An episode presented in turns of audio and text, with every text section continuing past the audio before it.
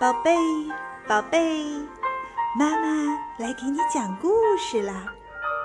今天我们讲果汁橡皮糖的诞生的故事。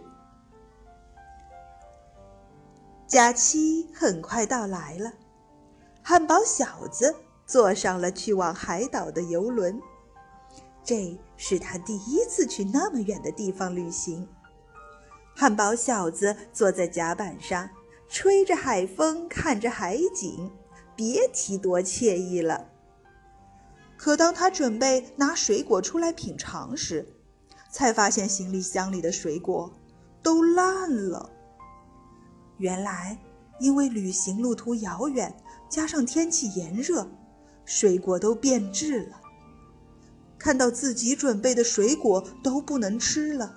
汉堡小子，别提有多伤心了。爱吃的水果在长途旅行时无法保存，这可让汉堡小子伤透了脑筋。旅行中也一直闷闷不乐。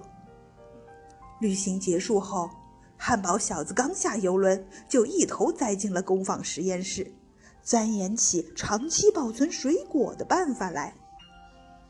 正当汉堡小子伤心发愁的时候，忽然看见操作台上制作了一半的橡皮糖。